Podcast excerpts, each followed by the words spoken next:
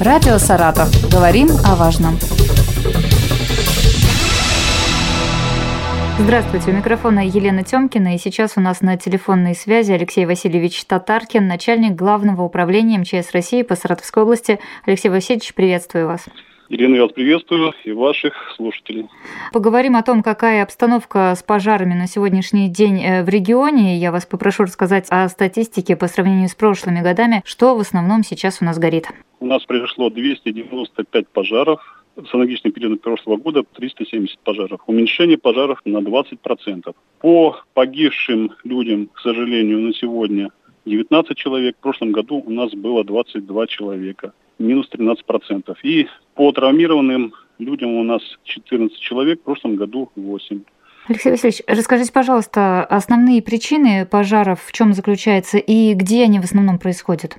Что касается основных причин, основные Объекты пожаров, особенно в зимний период, это традиционно дома граждан. У нас более 70% пожаров от общего количества именно произошли в жилом секторе. Что касается основных причин, это нарушение правил устройства и эксплуатации печного отопления, ну и электрооборудования. Эти две причины, они технические. Тройку у нас причин замыкает неосторожное обращение с огнем. Эта причина у нас актуальна как и для зимы, так и для лета. Я могу просто, чтобы быть неголословным, за сегодняшние сутки статистику назвать. 2032. Город Саратов, Кировский район, баня 5 метров. Нарушение правил пожарной безопасности при эксплуатации печи. 2347, село Тепловка, это Новобратский район, жилой дом, 1 квадратный метр, нарушение правил устройства эксплуатации печи. В час 16, город Балашов, жилой дом, 32 квадратных метров, нарушение правил пожарной безопасности при эксплуатации печи. И Воскресенский район, село Кадомовка, э, зерносушилка, 1 квадратный метр, положительное нарушение правил устройства и эксплуатации электрооборудования. Угу. Вот То есть, по сути, человек. Да, человеческий фактор, к сожалению. Ну вот самые крупные. Вы сейчас назвали возгорание сегодняшнего дня, да, то, да, что произошло за сутки. А самые крупные возгорания уже этого года. Можете несколько примеров назвать? Да, на сегодняшний день у нас с начала года зарегистрирован ряд крупных резонансных пожаров. Так вот, буквально на прошлой неделе у нас горели складские помещения. Это на Сокурском тракте. Я лично туда выезжал. Это одноэтажный ангар площадью порядка 500 квадратных метров. Внутри находились в основном строительные материалы, была ликвидирована угроза распространения пожара на смежные помещения склада. Пожарно-спасательные подразделения работали у нас по третьему повышенному номеру вызова. Привлекалось порядка 16 единиц техники, ну и порядка 60 человек личного состава. Слава богу, пострадавших в результате пожара нет. Uh-huh. Также у нас в январе на хуторе Ахматов, это Алгайский район, загорелось одноэтажное кирпичное здание. Дом на 4 квартиры, все нежилые. В одном из них располагался местный фельдшерско-акушерский диагностический пункт, так называемые ФАПы. На момент значит, пожара пациентов в здании не было. Площадь пожара составила порядка 260 квадратных метров. Прибывшие пожарные успели у нас эвакуировать медицинское оборудование. Пожар произошел при проведении работ по демонтажу системы отопления в соседней квартире.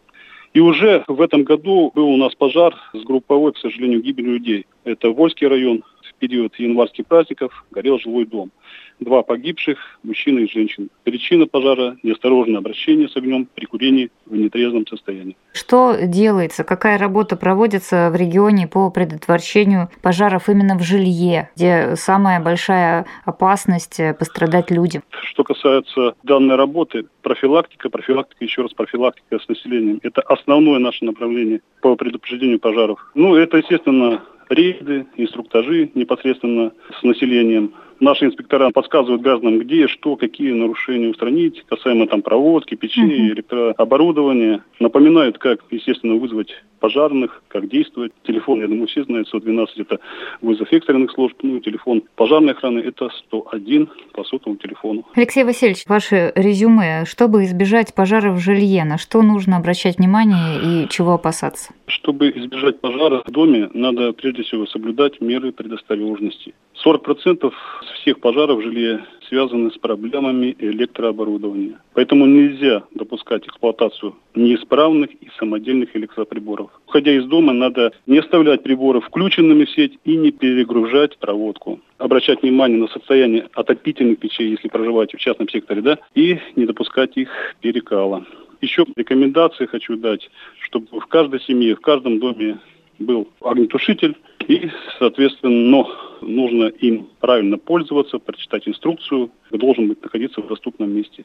И еще один момент. Есть такой автоматический пожарный извещатель, так называемое устройство для обнаружения дыма на ранней стадии возгорания. Она обычно такая круглая беленькая коробочка.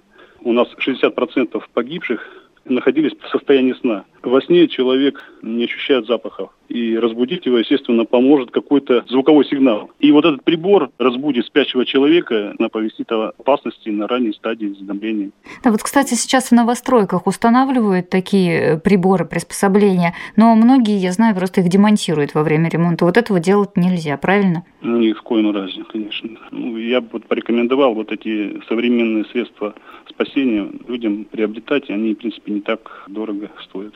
Ну, а самое главное быть всегда осторожными, аккуратно эксплуатировать электрические приборы. Ну, спасибо вам за те рекомендации, которые вы сегодня дали нашим слушателям. Спасибо, Елена. Я напомню, что Алексей Васильевич Татаркин, начальник главного управления МЧС России по Саратовской области, выходил с нами на связь. Всего доброго. Радио «Саратов». Говорим о важном.